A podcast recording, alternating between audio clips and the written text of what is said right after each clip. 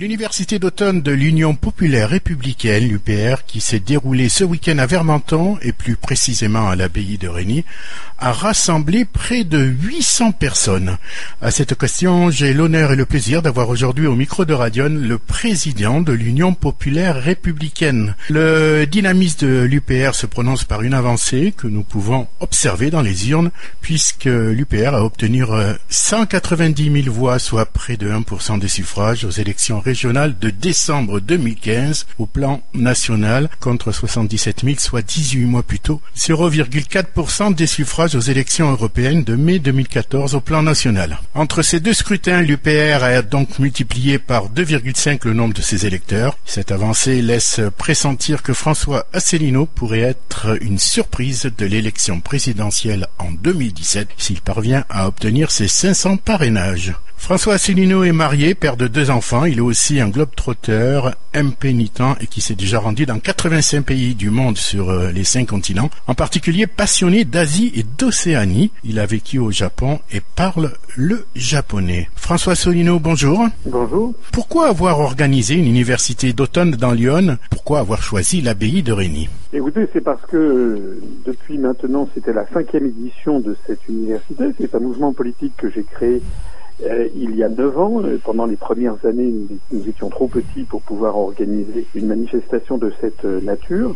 Et puis il y a donc quelques années, on a commencé à le faire. Alors on a choisi, la première fois c'était au bord du lac d'Annecy, la deuxième fois c'était près de Tours, la troisième fois c'était en Provence. Et puis l'année dernière, on avait arrêté notre choix dans Lyon parce que ça n'est pas très très loin de Paris, c'est proche de l'autoroute. Donc on s'était dit que c'est très facile. Et puis en fait, ça s'était très très bien passé l'année dernière. On avait eu d'ailleurs beaucoup de monde, on avait eu 450 personnes qui étaient venues et puis les locaux nous avaient paru vraiment tout à fait adaptés. Alors c'est pour ça que cette année, on avait repris le même endroit, sauf que cette fois-ci, au lieu d'avoir 450 personnes, vous l'avez dit tout à l'heure, on en a eu pratiquement 800, et donc je crois que ce sera peut-être la dernière fois qu'on ira, parce que le nombre des gens qui viennent s'accroît. Je crois que là, on va avoir un problème de place. L'année dernière, vous l'avez dit, 400, et là, on se retrouve presque à 800. Est-ce que c'est dû à l'avancée de l'UPR? Écoutez, oui, c'est dû au fait que notre mouvement se développe très rapidement, d'autant plus, vous avez rappelé les chiffres sur aux élections européennes puis aux élections régionales, donc je ne vais pas y revenir, mais on le mesure également à d'autres facteurs. Par exemple, nous avons dépassé les 12 300 adhérents, ce qui est beaucoup, parce que c'est plus que le parti de gauche, c'est 3 à 4 fois plus que les Verts, ça devient un parti d'une taille significative. Surtout qu'en plus, nous, c'est le vrai nombre d'adhérents, parce que vous savez, il y a des partis politiques qui annoncent des chiffres un peu fantaisistes. Je pense par exemple aux Républicains qui annoncent 180 000 électeurs, mais si vous faites le total des 180 000 adhérents, mais si vous faites le total des adhérents qui ont parrainé les différents candidats à la primaire, vous tombez sur 45 à 50 000. Notre notoriété se mesure également à notre site internet upr.fr. Nous sommes désormais le parti politique français dont le site est le plus consulté de tous les partis politiques français. Et puis alors on se développe pourquoi? Parce que évidemment nous avons des analyses qui sont à nul autre pareil et qui correspondent à la réalité et qui sont confirmées par les événements. Ça fait bientôt 10 ans que j'explique qu'il faut que la France sorte de l'Union européenne, de l'euro et de l'OTAN. Alors évidemment, c'est une idée qui paraissait très iconoclaste et même impossible il y a encore 5 ou 6 ans. Et puis maintenant, compte tenu du désastre en cours et compte tenu du vote des Britanniques le 23 juin en faveur justement du Brexit, en faveur de la sortie du Royaume-Uni, il y a beaucoup de Français qui commencent à se rendre compte que mes analyses finalement méritent d'être écoutées et d'y réfléchir de façon approfondie. Alors par rapport à ce Brexit, puisque c'est une des valeurs de votre campagne, beaucoup de Français ont peur de ce Brexit par rapport à ce qui est avancé au niveau des médias. Que vous en pensez, vous, de votre côté? Il y a un vieux proverbe français qui dit qu'il n'entend qu'une cloche, n'entend qu'un son.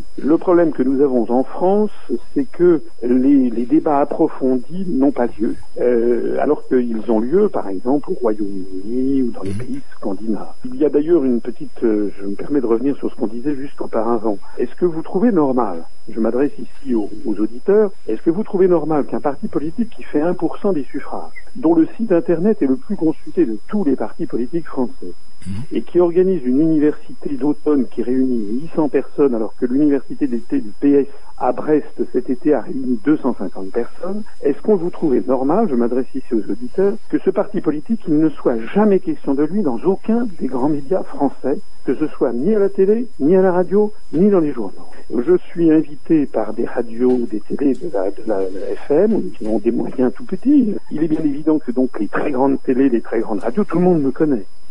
Donc il y a une question, c'est pourquoi est-ce que je ne suis pas invité? Alors moi, la réponse que j'ai, c'est que malheureusement, nous sommes dans un pays où les débats approfondis n'ont pas lieu, que on veut faire croire aux Français que sortir de l'Union européenne, ce serait une folie, que ce serait une proposition d'extrême droite, alors que ça n'a aucun rapport avec l'extrême droite. Le gouvernement, ce qui se passe en ce moment au Royaume-Uni, n'a strictement aucun rapport avec l'extrême droite. Il s'agit simplement de reprendre des souverainetés et l'indépendance nationale pour mener une politique conforme à ce que souhaitent les peuples britanniques. Et nous voulons faire la même chose pour les Français. Ça n'a rien à voir non plus avec le fait de s'isoler du reste du monde, parce que ça, c'est ce qu'on a voulu faire croire. On voit bien que le Royaume-Uni, depuis qu'ils ont annoncé qu'ils allaient sortir de l'Union européenne, ils ont des quantités d'offres qui leur sont faites par beaucoup de pays du monde qui veulent lier des accords commerciaux avec eux. Et puis on a voulu faire croire aux Britanniques, comme on veut faire croire aux Français, que sortir de l'Union européenne, ce serait une catastrophe économique. Et c'est exactement le contraire que l'on constate, que depuis 4 mois que les Britanniques ont voté en faveur de la sortie de l'Union européenne, alors même si elle n'est pas encore actée juridiquement, elle est désormais dans tous les esprits, elle est donc intégrée par les spéculateurs au niveau international sur les marchés financiers, ben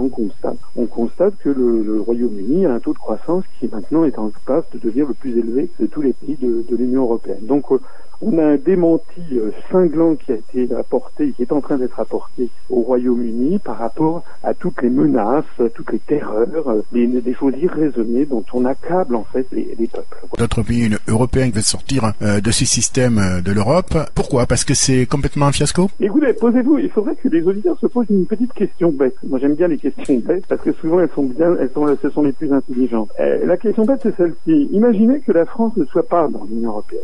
Est-ce que pour quelqu'un peut me sortir un argument pour qu'on y entre? En réalité, si vous regardez ce qui se passe, vous avez des pays en Europe, dont la Suisse, la Norvège et l'Islande, qui sont des pays qui sont restés en dehors de l'Union européenne et qui sont ceux qui se portent le mieux, selon toutes les statistiques à la fois économiques et sociales. Mais pourtant, on dit que l'Union fait la force. Oui, l'Union fait la force à condition que tout le monde tire dans le même sens. Vous savez, nous sommes en faveur des coopérations internationales. Alors, une coopération internationale, c'est quelque chose, effectivement, qui peut être fructueux, à condition que ce soit fixé sur un objet très précis et que tout le monde tire dans le même sens. Par exemple, Airbus. Airbus n'a rien à voir avec la construction européenne. Hein, par exemple. Airbus, c'est une coopération internationale dans laquelle il y a des pays d'Europe, mais aussi des pays d'Amérique, des pays d'Asie, etc. Le dernier Airbus A380, un très gros porteur, le premier pays fabricant, ce sont les États-Unis d'Amérique qui ont 38% de la part de la valeur de l'avion. Donc, et il y a des entreprises japonaises, russes, chinoises, etc. Alors, pourquoi ça marche, ce genre de coopération? Parce que tous les pays participants, toutes les entreprises, elles ont tout intérêt à ce que l'avion fonctionne. En revanche, on pourrait dire la même chose, par exemple, le tunnel sous la Manche, tout le monde a intérêt à ce que le tunnel fonctionne, la coopération...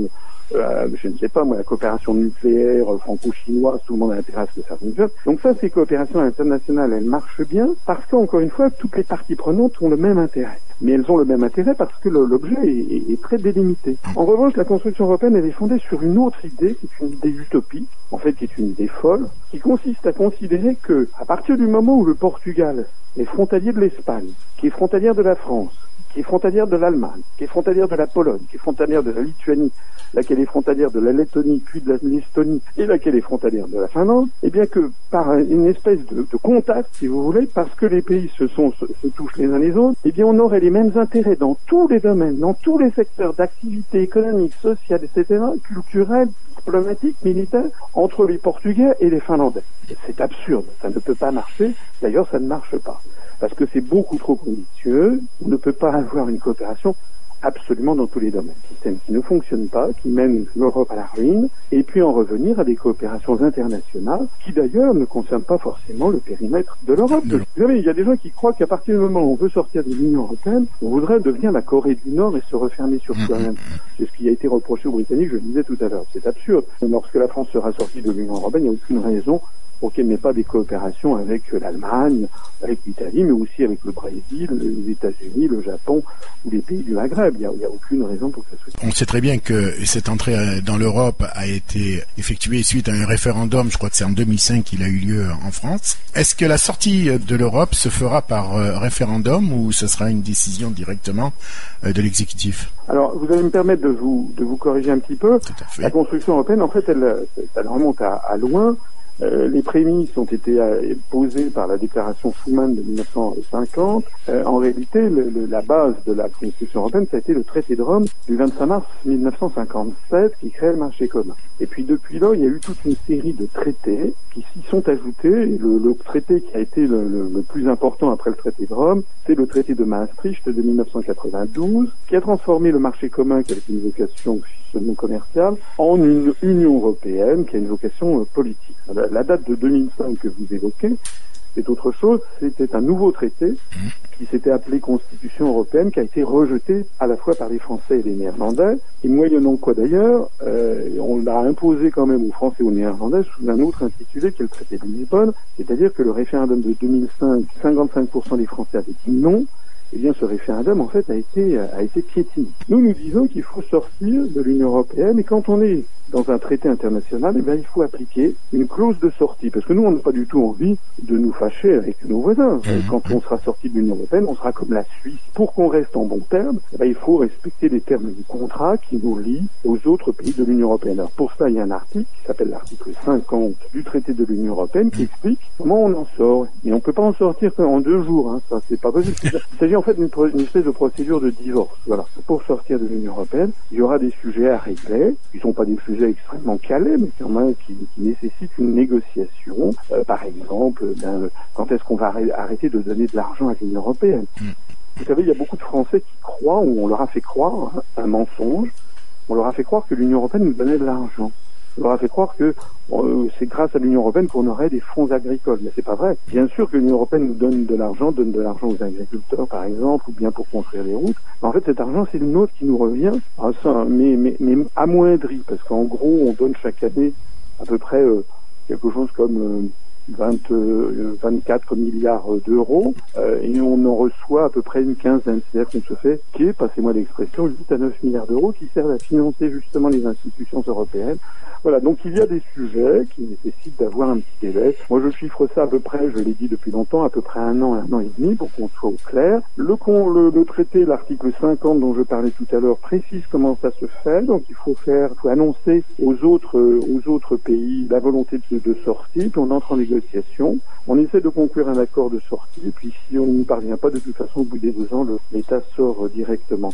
Alors, pour répondre à votre question tout à fait précisément, moi, j'espère bien avoir les 500 parrainages pour être candidat à l'élection présidentielle. Et dans mon programme, je présenterai ce que j'ai dit depuis bientôt 10 ans. C'est-à-dire que, une fois élu, eh bien, je lancerai immédiatement l'article 50. Il n'y a pas besoin d'un référendum particulier. J'aurai la légitimité, puisque j'aurai été élu sur ce programme, j'aurai la légitimité pour lancer cette procédure de l'article 50. Et bien entendu, rien n'empêcherait dans l'absolu quelqu'un de lancer un référendum. J'invite les auditeurs à aller regarder très précisément les programmes de ces différents responsables. Ils verront que ça n'est pas exact. Ils proposent tous de renégocier les traités européens pour avoir une autre Europe, comme ils disent, une Europe des nations, une Europe sociale, une Europe ci, une Europe ça. Mais ils ne refusent de proposer de sortir de l'Union européenne directement. On explique qu'on ne peut pas modifier l'Europe telle qu'elle est, on ne peut pas la modifier parce que il y a un principe de droit international qui d'ailleurs a été codifié dans les traités, c'est que les traités européens se modifient à l'unanimité, c'est-à-dire qu'il faut avoir 28 États membres qui soient d'accord sur chaque point virgule. Alors pour avoir l'accord de ça, c'est évidemment quelque chose d'extraordinairement compliqué. Ça n'est pas pour rien que l'Europe est comme elle est, c'est parce qu'elle est le résultat depuis des décennies et des décennies de conflits d'intérêts. Mais donc on est arrivé à un des traités qui sont quasiment, on peut pratiquement plus y toucher parce que ce sont des châteaux de cartes qui tiennent compte d'intérêts extraordinairement opposés. Donc les Français, quand ils disent qu'ils vont changer d'Europe, ils voudraient avoir une Europe à la française qui correspondrait aux intérêts français. Oui, mais cette Europe-là, les autres n'en veulent pas. Voilà. Alors, on le sait très bien, vous voulez vous présenter aux élections présidentielles. Au niveau de votre programme politique, la priorité après Frexit.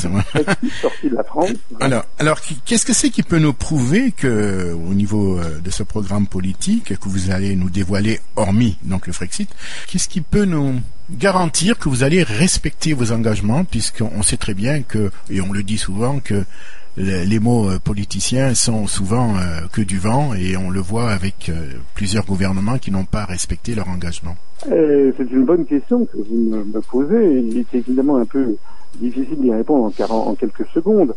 Et j'aurais tendance à renvoyer vos auditeurs sur les conférences que j'ai faites, qui sont longues et nombreuses, mais ça nécessite du temps, et qui sont sur le site upr.fr. Il n'y a pas d'ailleurs que moi, il y a également d'autres, certains de mes collaborateurs, parce que j'ai été rejoint par des talents dans différents domaines. Pour répondre d'une façon simple, je dirais que si nous proposons, et si je propose, de sortir de l'Union européenne, mais aussi de l'euro, c'est-à-dire de revenir au franc, mais aussi de l'OTAN, c'est justement pour que les Français puissent décider de leur avenir collectif. Parce qu'il y a une question qui est vraie, que tout le monde a constatée, c'est que lorsque les gens votent à droite ou votent à gauche, ils ont en fait la même politique. Donc les gens sont horriblement déçus, ils sont scandalisés.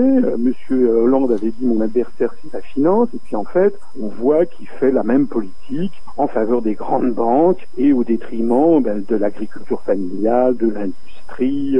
On voit la paupérisation, la pauvreté qui ne cesse que de gagner du terrain. Donc les gens sont scandalisés, et les Français se disent, en fait, c'est parce que les hommes politiques sont tous pourris. Et la réalité, malheureusement, elle est un peu plus compliquée. C'est pas que les hommes politiques sont tous pourris, c'est que ce seront plutôt des tous menteurs, parce qu'en réalité, ils ne disent pas aux Français la réalité. La réalité, c'est qu'il n'y a plus de vrai pouvoir à Paris. Voilà. Le vrai pouvoir n'est plus à Paris. Il est à Bruxelles, à la Commission européenne. Il est à Francfort, en Allemagne, pour ce qui concerne la gestion monétaire, la gestion de l'euro. Et il est à Washington pour ce qui concerne la diplomatie et l'armée par l'intermédiaire de l'OTAN. Si nous voulons sortir de ces trois structures, l'Union européenne, l'euro et l'OTAN, c'est justement pour rendre aux Français leur démocratie. C'est justement pour qu'ensuite, quand ils votent à droite majoritairement, ils aient une politique de droite, et quand ils votent à gauche majoritairement, ils aient une politique de gauche. Tout le reste est littérature. Parce que tous ceux qui vont promettre encore une fois que demain on rase gratis en disant voilà, je vais faire ci, je vais faire ça, en réalité, une fois qu'ils seront élus, si on reste dans l'Union européenne, eh bien tous les traités des articles s'appliqueront à la France. Par exemple, l'article 106 du traité sur le fonctionnement de l'Union européenne qui condamne en fait la France à démolir ses services publics. Par exemple, l'article 121 du traité sur le fonctionnement de l'Union européenne qui oblige la France à obéir aux grandes orientations de politique économique fixées par la Commission européenne, notamment l'ubérisation de la société, les petits boulots, le démantèlement du droit du travail, tout ça. Ça vient directement de Bruxelles. Le troisième exemple, les politiques migratoires. On en parle beaucoup ces temps-ci parce que c'est un sujet polémique. Nous sommes les seuls mouvements, je suis le seul responsable à expliquer que la politique en matière migratoire, ce n'est plus la France qui décide, c'est les articles 68, 67, 68 et 77 du traité sur le fonctionnement de l'Union européenne. Donc nous, ce que l'on dit, c'est qu'il faut que les Français de bonne intelligence, de bonne foi, qu'ils soient de droite, du centre ou de gauche, se rassemblent. Et le mouvement politique que j'ai créé, justement, est un mouvement qui se situe au-dessus du clivage droite-gauche, comme le Conseil National de la Résistance de 43-44, en disant l'objectif numéro 1, c'est de récupérer notre souveraineté nationale, et puis ensuite, on se retrouvera entre Gaulois, et puis on se séparera de nouveau pour avoir des programmes de droite ou des programmes de gauche. Justement, j'ai créé un parti politique pour permettre aux Français de s'assurer que les hommes politiques qu'ils élisent ou les femmes politiques qu'ils élisent peuvent bien appliquer le programme pour lequel ils sont élus. J'ai de l'expérience professionnelle. Je suis diplômé d'HEC, je suis enseignant à l'INA, je suis à l'inspection générale des finances, et j'ai été pendant plusieurs années sous la cohabitation dans le gouvernement Balladur, puis sous Jacques Chirac dans le gouvernement Juppé. J'ai été dans des cabinets ministériels ou au commerce extérieur ou aux affaires étrangères. Donc je suis quelqu'un, je ne parle pas sans savoir. Non, je ne suis pas un hurluberlu d'un seul coup qui lancerait des idées à l'emporte-pièce. j'ai accompagné François Mitterrand, Édouard Balladur ou Jacques Chirac dans de nombreux voyages internationaux. Je préparais des dossiers en matière économique et commerciale, donc je sais de quoi je parle. Alors maintenant, vous savez, il y a un principe de réalité dans les affaires. Voilà. Ce que les responsables économiques détestent avant toute chose, c'est l'incertitude. Deuxièmement, en matière économique, il n'y a jamais d'effet qui soit uniquement positif ou uniquement négatif. Par exemple, la sortie de si la France sort de l'euro, très probablement, si on récupère le franc, probablement il se dépréciera un petit peu, peut-être de 5 à 10% par rapport au cours actuel de l'euro vis-à-vis du dollar. Donc il y aura des effets négatifs, ça sera le renchérissement de certains produits d'importation, c'est vrai. Mais il y aura beaucoup d'effets positifs qui contrebalanceront très largement les effets négatifs. Par exemple, nos exportations coûteront beaucoup moins cher, donc on pourra relancer la machine économique. On verra également revenir en France les touristes, qui trouvent que c'est trop cher en France, et donc on aura les cafetiers, les hôteliers, les restaurateurs qui en ce moment vivent des années difficiles, ils verront d'un seul coup, ils retrouveront le sourire. Donc en matière économique, on ne peut pas dire des choses, elles ne sont pas dans un seul sens, elles sont dans tous les sens, il faut c'est en tirer le bilan. L'Allemagne en fait, elle n'a pas la même économie que la France, c'est pas une découverte, mais il faut toujours le rappeler. L'économie allemande, le peuple allemand a une discipline au travail, ils ont un réseau de très grosses PME.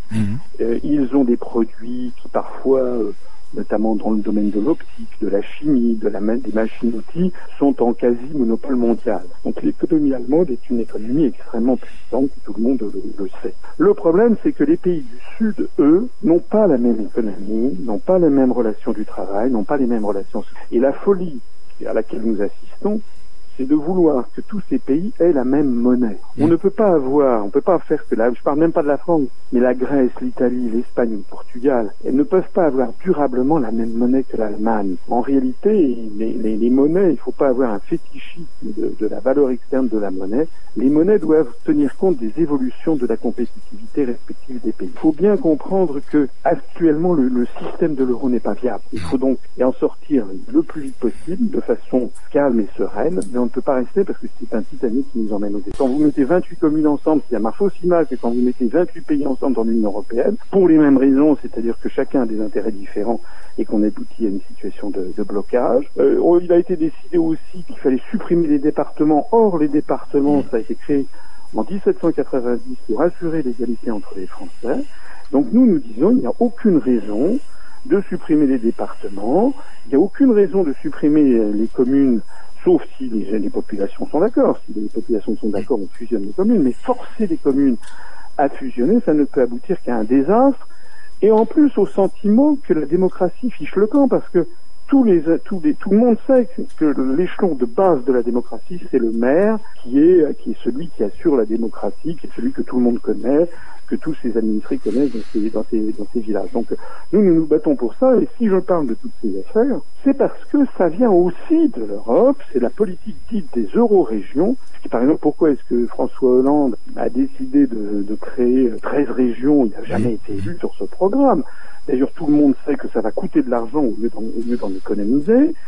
En fait, il faut savoir qu'au même moment, vous avez en Suède le gouvernement qui a décidé de passer de 13 à 6 régions. Donc il y a des instructions venues de Bruxelles pour diminuer le nombre des régions et leur donner de plus en plus de pouvoir. Et vous avez peut-être noté qu'il y a quelques jours, le Premier ministre Manuel Valls a annoncé que l'État ne donnerait plus d'argent aux régions, donc que les régions vont désormais lever leurs propres impôts. Alors ça, c'est extraordinairement grave, parce que ça veut dire qu'on revient à la France d'ancien régime. Sous Louis XVI, vous aviez chacune des provinces avait sa propre loi, avait ses propres poids et mesures, ses propres taxes, sa dîme, sa gabelle, je ne sais plus quoi.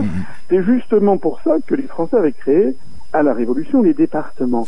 En fait, on est en train de revenir à la situation d'ancien régime, mais on est en train d'aller même plus loin, et c'est beaucoup plus grave encore, qu'à force de donner de plus en plus de pouvoir aux régions, et de dire aux régions qu'elles doivent traiter directement avec Bruxelles, eh bien, je pèse mes mots, nous allons on a une politique, sans qu'on ait averti les Français, est en train de nous mener tout droit à la destruction de la France et de notre unité nationale. Voilà. Et si les gens ne me croient pas, eh bien, qu'ils regardent ce qui se passe en Espagne, avec déclaration d'indépendance de la Catalogne, du Pays Basque, qu'il regarde ce qui se passe au Royaume-Uni avec l'Écosse, qu'il regarde ce qui se passe en Belgique avec la Flandre, et qu'il regarde tout simplement ce qui se passe en France avec la Corse, et également des forces montantes en Bretagne, en Alsace, en Savoie, au Pays Basque, et j'en passe, parce qu'il y a derrière cela des forces qui ont décidé que l'avenir de l'Europe, c'était les États-Unis d'Europe, comme il y a les États-Unis d'Amérique, mais les États-Unis d'Europe, ça n'est pas la France, l'Espagne, l'Italie, le Royaume-Uni, non. Pour les gens qui veulent ça, c'est à mon avis une folie que personne, sauf moi, explique aux Français. En fait, dans leur projet, à horizon de 20 ou 30 ans, c'est les États-Unis d'Europe, c'est la Catalogne, la Flandre, la Corse, la Bretagne, la Savoie, etc. Ça veut donc dire, si nous n'y mettons pas nous, là, si les Français ne se rendent pas compte de ce qui est en train de se passer, parce que personne ne leur en a jamais parlé de cette affaire, eh bien, on aura la destruction d'un pays millénaire, de notre République française, avec tout ce qui va avec, c'est-à-dire la langue française qui, finalement, disparaîtra au profit de langue régionale d'un côté par le bas et de l'anglo-américain par le haut. Et d'ailleurs, toutes les menées par l'État vont dans cette direction. Mais c'est aussi, évidemment, ne plus rien peser à l'échelle du monde. Je le disais tout à l'heure quand je parlais de la monnaie, c'est au niveau d'une solidarité nationale qui découle des siècles d'histoire que l'on est fort. Voilà. On voit déjà, je l'explique suffisamment, à quel point la France est assujettie à Bruxelles. Vous imaginez si au lieu de la France, c'était une région des 250 000 habitants. Voilà, donc vous voyez que j'ai quand même des analyses et un programme politique qui sont d'une autre envergure, me semble-t-il, que les joutes minables que nous on nous inflige sur TF1 ou sur France 2 constamment à la radio pour savoir s'il faut choisir entre bonnet blanc et blanc bonnet. Vous avez commencé cet entretien en m'interrogeant sur notre université. D'automne, bien, nous avions Madame Dominique Vérien, qui est maire de Saint-Sauveur-en-Puisay, le pays de Colette, qui est venue à notre université. Elle est maire UDI, donc elle n'est pas chez nous, elle n'a pas notre étiquette, mais nous avions fait un débat et qui portait justement sur des questions de réforme territoriale. Madame Vérien, elle n'est pas seulement maire de Saint-Sauveur-en-Puisay, elle est également présidente de l'association des maires ruraux de Lyon. J'en ai parlé avec elle, elle me disait qu'elle représentait à peu près 240 maires ruraux, et j'ai eu la satisfaction de constater que, même si elle n'est pas dans notre mouvement politique et que sur d'autres sujets elle n'est pas d'accord avec nous, sur la question de la réforme territoriale, sur la destruction des communes de France, sur ce véritable scandale qui est la prise à la gorge des communes de France avec la baisse de la dotation globale de fonctionnement, eh bien, elle était tout à fait d'accord avec nos analyses. Il faut que les maires comprennent que c'est de leur intérêt que je puisse être candidat, puisque moi, si je suis candidat, eh bien, je vais mettre les pieds dans le plat, je vais parler de ces réformes territoriales, et je vais prendre, j'ai déjà dans mon programme pris l'engagement, si je suis élu, de revenir à la dotation globale de fonctionnement d'avant 2014, de mettre un terme immédiat aux fusions obligatoires de communes. Je ne les interdirai pas, mais elles seront encadrées, c'est-à-dire qu'il faudra qu'il y ait l'accord explicite des populations des communes par référendum, qui accepteront de fusionner leurs communes. Je prévois aussi qu'on puisse autoriser des communes à défusionner.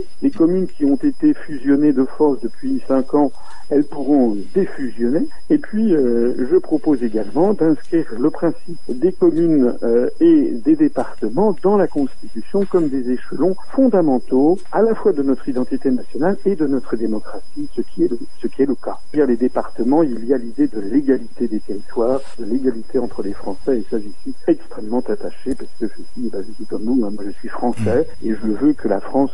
C'était une belle parole que disait Charles de Gaulle, qui disait à toutes celles, qui s'adressait à toutes celles et à tous ceux qui veulent avant tout que la France reste la France. Le programme que je développe, le parti politique que j'ai créé, qui se situe, je l'ai rappelé tout à l'heure, au-dessus du clivage droite-gauche. Et par ailleurs, le programme que je développe, qui est un programme largement inspiré du programme du Conseil National de la Résistance, une série de services publics que nous voulons réinstaller comme services publics avec des interdictions de privatiser et des renationalisations, ce qui renvoie à mon programme. Et nous considérons que les Français ont besoin de services publics à la française et ils veulent que l'État assure la justice sociale entre les Français.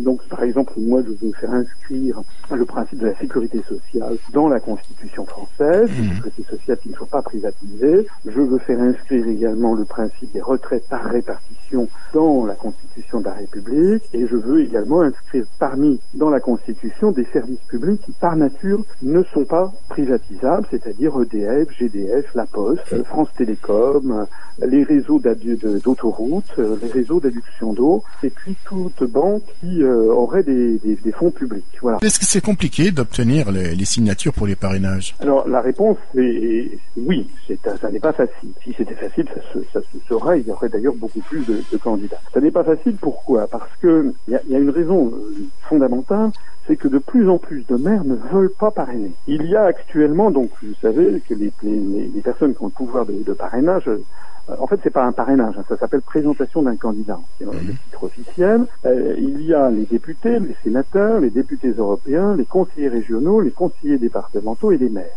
Mais c'est un pouvoir personnel qui est attribué à chacune de ces personnes, et chaque personne ne peut parrainer ou ne peut présenter qu'un seul candidat. Même s'il a plusieurs casquettes qui lui permettraient de présenter un candidat. Alors, ça veut dire que le vivier des gens, le nombre de personnes qui ont le pouvoir de présenter un candidat en France, est de l'ordre d'à peu près de 36 000. Le problème qu'il y a, c'est que, du fait que les noms des maires sont désormais divulgués depuis maintenant un certain nombre d'années, il y a beaucoup de maires qui sont de plus en plus réticents à parrainer, de telle sorte qu'on est arrivé à il y a à peu près 60% des 36 000 personnes qui ne veulent plus parrainer personne.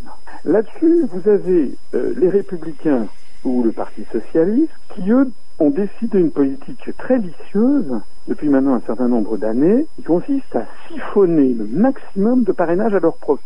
Pour que les Français comprennent, vos auditeurs comprennent ce que je veux dire, à la première élection présidentielle au suffrage universel qui a eu lieu en France, c'était en décembre 1965, il n'y avait pas 500 parrainages, il n'en fallait que 100. Et à l'époque, Charles de Gaulle, je crois, de mémoire, en avait présenté quelque chose comme 150 ou 180. Mais désormais, il en faut 500. Et en 2012, Nicolas Sarkozy en a présenté, de mémoire, c'est à quelques centaines près, il en a présenté 4500. Et François Hollande, je crois, en a présenté 3800. Ça veut dire que sur les 16 000 personnes qui parrainent, il y en a pratiquement 8 000 qui parrainent les Républicains et le Parti Socialiste. Donc vous comprenez qu'ils assèchent la possibilité pour les autres. Alors ça c'est un premier phénomène. Enfin, le premier phénomène, c'est qu'il y a 60% des détenteurs de signatures qui se refusent à parrainer parce qu'ils ont peur. En fait, c'est la confusion entre le parrainage et un vote. Or, un parrainage, ça n'est pas un vote. Un maire peut très bien parrainer un candidat sans voter pour lui. En fait, le parrainage a été inventé pour qu'on évite d'avoir des gens trop farfelus qui présentent à l'élection présidentielle. Et normalement, les élus locaux doivent vérifier que le monsieur ou la dame qu'ils ont devant eux, c'est quelqu'un qui présente bien, quelqu'un qui a un pédigré, quelqu'un qui a de l'expérience professionnelle, quelqu'un qui a des choses à dire, quelqu'un qui a des choses qui intéressent. C'est ça, normalement.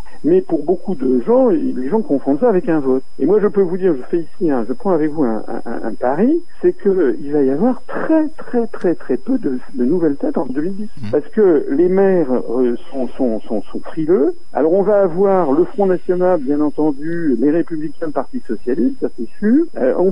On risque d'avoir à peu près les mêmes qu'en 2012, peut-être à une ou deux exceptions près. Je compte bien être cette exception, c'est-à-dire la tête nouvelle que les Français veulent voir, parce que les Français, ils veulent voir des têtes, non seulement des têtes nouvelles, mais ils veulent voir aussi des gens qui aient d'autres analyses, qui leur proposent une autre vision des problèmes de la France. Voilà. Mais pour tout vous dire, je n'ai pas encore le nombre qui convient, et c'est la raison pour laquelle je continue à circuler en France, puisque nous avons beaucoup de démarcheurs qui sont là pour les obtenir. Et puis si parmi vos auditeurs, il y a des maires qui m'écoutent et qui se disent « Tiens, ce monsieur dit des choses intéressantes et nouvelles », je les invite à se renseigner, s'ils le souhaitent, en allant sur notre site upr.fr, ou bien à prendre contact directement avec moi, éventuellement par votre intermédiaire. Si vous le souhaitez, c'est à votre disposition, puisque je ne suis pas reçu dans les grandes radios qui me censurent, il faut dire les choses telles qu'elles sont, les grandes télévisions. Eh bien, moi, je suis toujours disposé à